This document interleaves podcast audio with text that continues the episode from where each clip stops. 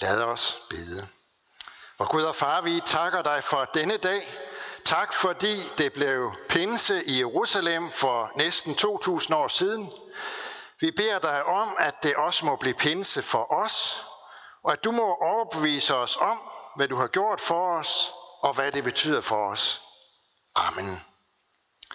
Dette hellige evangelium skriver evangelisten Johannes.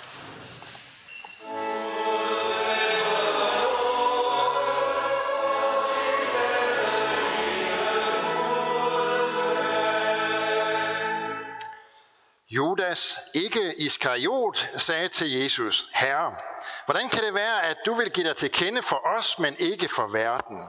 Jesus svarede ham: Den, der elsker mig, vil holde fast ved mit ord, og min far vil elske ham, og vi skal komme til ham og tage bolig hos ham. Den, der ikke elsker mig, holder ikke fast ved mine ord. Og det ord, I hører, er ikke mit, men faderens, som har sendt mig. Sådan har jeg talt til jer, mens jeg endnu var hos jer.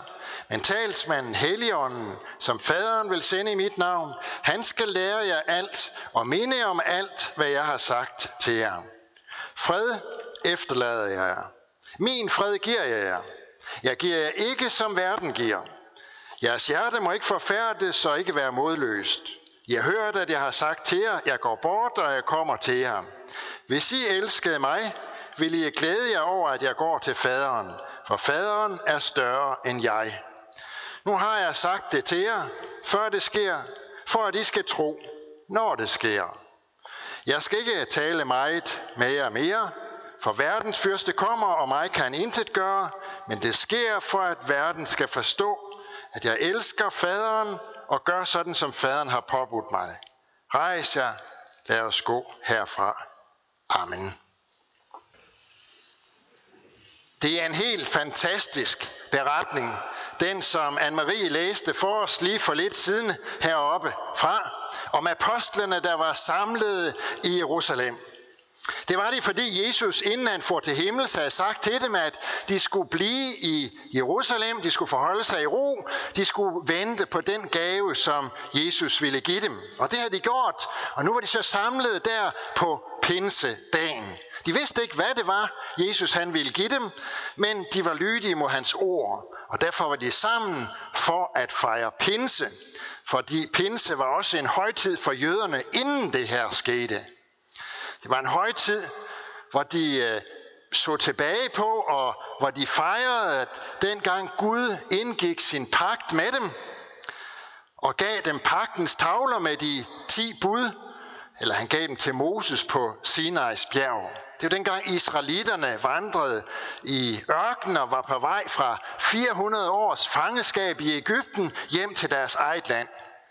De fejrede højtid, fordi Gud dengang havde givet dem klar besked og fortalt dem om, ja ligefrem skrev det ned til dem på to stentavler, hvordan de skulle tro, hvordan de skulle leve, og hvordan de skulle tjene ham. Og det bliver de 3 ord, som ligesom kommer til at gå igen i dag, og som vi kommer til at fokusere på.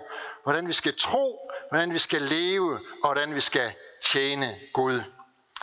Den højtid var de samlet for at fejre, og apostlene, som var samlet der, de var helt sikkert klar til at fejre pinse, da de sad der i Jerusalem. Sådan som Jesus altså havde givet dem besked på. Men der skete noget andet. Der skete jo det, at der kom en lyd fra himlen, som er et kraftigt vindstød. Den fyldte hele huset, og tunger, som er ild, viser sig for den. Sådan hørte vi det. Sådan det, helt konkret, sådan er det fortalt. De så simpelthen ildtunger, som fordelte sig, satte sig på hver enkelt af dem. Og de blev fyldt af Helligånden. Og så begyndte de at tale på et sprog, som de slet ikke kendte. Det er altså noget af en fantastisk beretning, som vi hører her. Så konkret, så helt igennem fantastisk den beretning om, hvordan Gud kommer, viser sig helt konkret iblandt apostlene. Og ikke nok med, at han viser sig. Han tager simpelthen bolig i dem ved sin ånd. Og det er faktisk også det, vi fejrer i dag og holder pinse for den dag i dag, at Gud har taget bolig i os ved sin ånd, for det har han. Nogle gange så siger vi, når vi skal sådan gøre det lidt kort, at vi fejrer det vi fejrer i pinsen, det er Helligånden. Og det er sådan set også rigtigt nok, men Helligånden er jo ikke nogen ny opfindelse eller et nyt fænomen til pinse. Heller ikke den første pinsedag i Jerusalem, som vi hørte om. Helligånden, Guds ånd, har været med hele vejen igennem, helt fra skabelsen.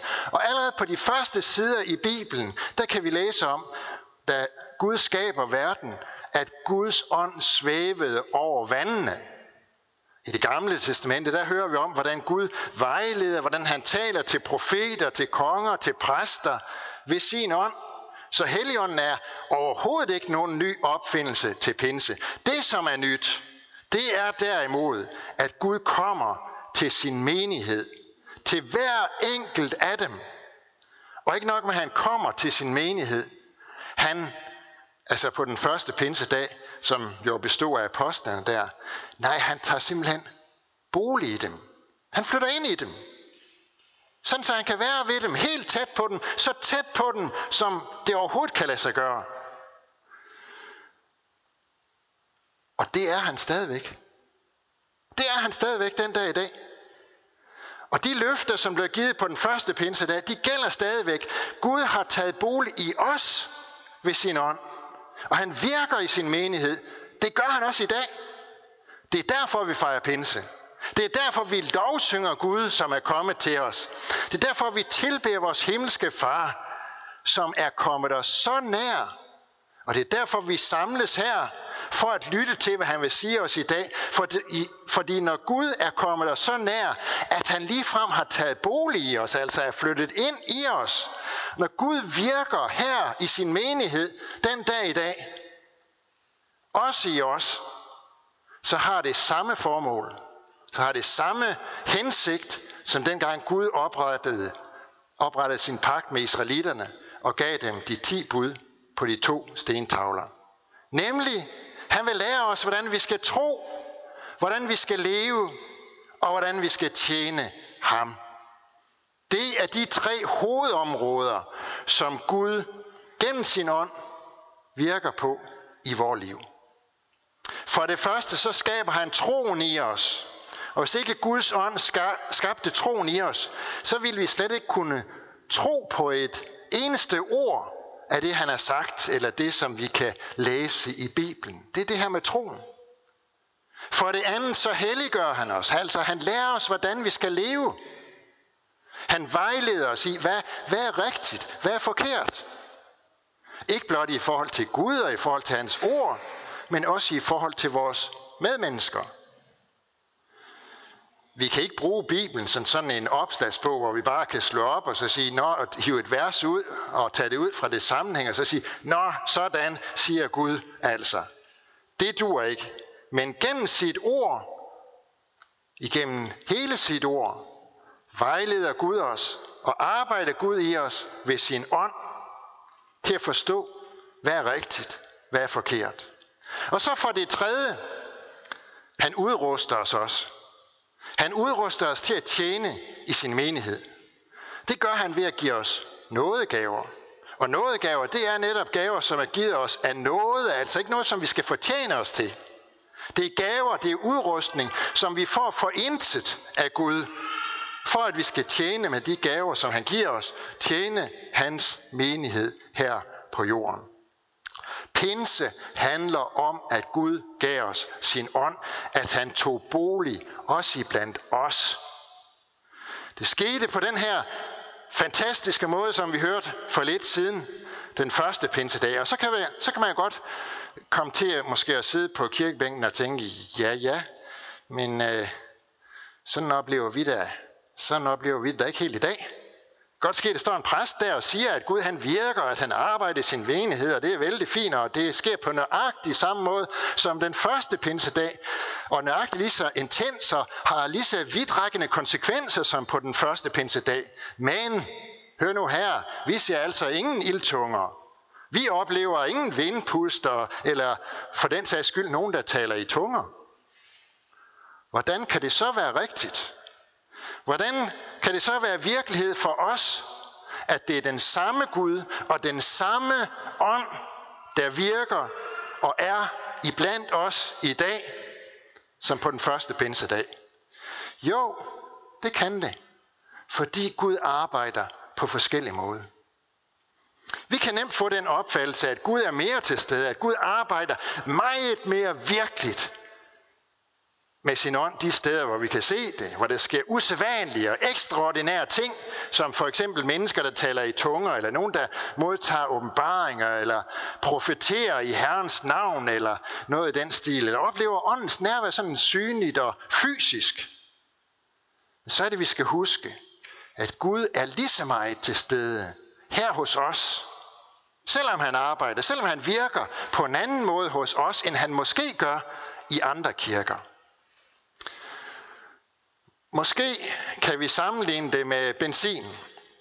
Hvis nu vi har sådan en dunk med 10 liter benzin, så kan vi faktisk bruge den på to måder.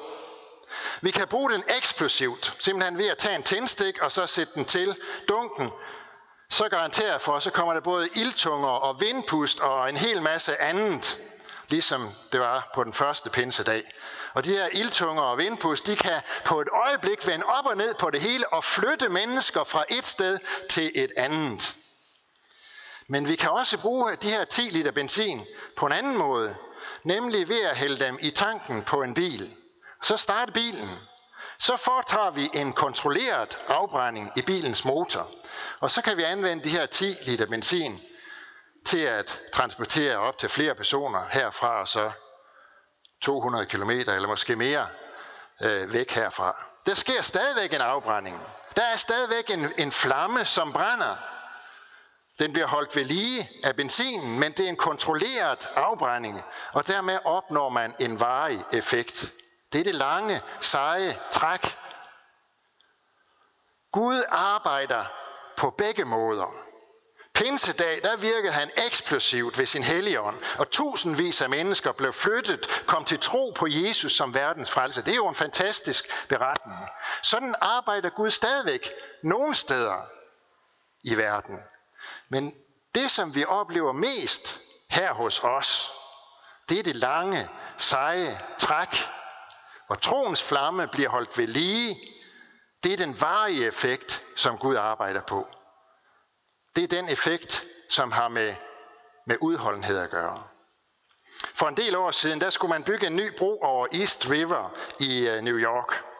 Men da man var ved at projektere broen, så opdagede man, at der lå et sunket skib nede på bunden. Det er jo sunket for mange år siden, så der var ikke nogen, der manglede det skib eller noget i den stil. Det, der var problemet, det var, at det lå lige der, hvor der var en af bropillerne, som skulle stå, som var nødt til at få fjernet vraget. Derfor blev store og kraftfulde maskiner gjort klar. De blev bragt ud til det sted, hvor vraget det lå. De blev gjort klar. Men uanset hvad de gjorde, så rokkede vraget sig ikke ud af stedet. Så var der en af ingeniørerne, der fik den usædvanlige, men geniale idé, at man kunne bruge tidvandet til at hæve skibet med. Og som sagt så gjort, nogle kraftige kabler blev fastgjort på vraget, og da tidvandet var lavt, blev den anden ende af kablerne forbundet til en stor pram. Da vandet så steg, så hævede prammen langsomt, men sikkert vraget fra bunden af floden, og så blev det bukseret ud i havet og sænket på et sted, hvor det ikke lå i vejen. Guds hellige ånd kan vi godt sammenligne med tidvandet. Det kommer stille og roligt, nogle gange uden at man næsten mærker det, men alligevel har sådan en kraft i sig, at det kan udføre mægtige og fantastiske ting. Derfor skal vi heller ikke altid, når vi hører om og taler om Guds ånds virke iblandt os, kun fokusere på det ekstraordinære, det overnaturlige. For prøv at høre, Gud gør sin gerning i os i dag. Det gør han lige nu. Den gerning, han gør, begyndte han i dåben, da vi fik Guds ånd, og Guds ånd tog bolig i os, Gud flyttede ind i os. Han kan gøre sin gerning i os eksplosivt, overraskende, men de fleste gange, der gør han det kontrolleret, stille og roligt, men ikke mindre kraftfuldt. Den dag vi blev døbt, fik vi Guds ånd, og så har Gud lige siden den dag arbejdet på at skabe troen i os og vejlede os i, hvordan vi skal tro, leve og tjene ham. Og så kan vi her til sidst spørge, hvordan gør Gud det? Og svaret det er, det gør Gud gennem sit ord. For de allerfleste gange, der arbejder Guds ånd nemlig igennem ordet. Det ord, som vi har i Bibelen. Derfor er det, at Jesus han siger til Judas, sådan som vi hørte det til at begynde med, den, der elsker mig, vil holde fast ved mit ord, og min far vil elske ham, og vi skal komme til ham og tage bolig i ham. Den, der ikke elsker mig, holder ikke fast ved mine ord. Og det ord, I har hørt, er ikke mit, men faderens, som har sendt mig. Glædelig pinse til jer alle. Amen. Lad os bede. Vi lover og priser og takker dig, vor Gud, Far, Søn og Helligånd. Du som var, er og bliver en sand treenig Gud, højlovet fra første begyndelse nu og i al evighed. Vi takker dig, fordi du lod det blive pinse på jorden. Vi takker dig, fordi du har givet os din ånd, og fordi du også virker og gør din gerning i os ved Helligånden. Vi beder om, at det også må blive pinse her hos os, at du ved din Helligånd vil fylde os med tro på Jesus. Vi takker dig for dit ord til os og for din kirke på jorden, og vi beder for din menighed her ved Herning Kirke. Lad ordet bære frugt og bevare os i troen på dig, og forny os i håbet om dit komme. Vi beder, kald du vore børn og unge ind på troens vej og beskærm dem mod alle ødelæggende kræfter. Vi beder for alt sandt, folkeligt og kirkeligt arbejde. Vi beder for det kirkelige børnearbejde. Udrust du lederne, og velsign du det. Vi beder for vores hjem, vores kære. Velsign både ægte folk og enige til at leve efter din vilje og gode orden. Vi takker dig for livet, og så beder vi dig. Lær os at værne om det. Fra de ufødte børn til de gamle og døende. Vær nær hos dem, der har mistet en af deres kære, og vi takker dig for alt, hvad du har givet os gennem de mennesker, som vi selv har mistet. Kære Gud, vi beder om håb og styrke i denne mærkelige tid, og gør, at den også må drage os nærmere til dig. Trøst og helbred alle, som er syge. Vi beder om tålmodighed og om udholdenhed til at stå denne pandemi igennem. Vær nær hos alle ensomme, både dem, som sidder alene i deres hjem, og dem, som på anden måde er alene. Vær nær hos alle, som lider under denne krise, hvad enten det er økonomisk eller socialt. Hold din beskærmende hånd over dem, som står i forreste række.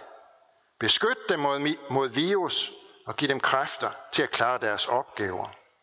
Vi beder for alle, der er sat til at styre vort land, for vores dronning og hele hendes hus, for regering og folketing, og for alle, der er betroet et ansvar i stat, region og kommune. Led dem, så de forvalter deres ansvar ret, og giv dem vilje og mod til at gøre det, som er bedst for alle mennesker. Vis dem den rette vej, også nu, hvor vi skal genåbne landet. Gud, vi beder i tillid til din kærlighed og barmhjertighed. Amen.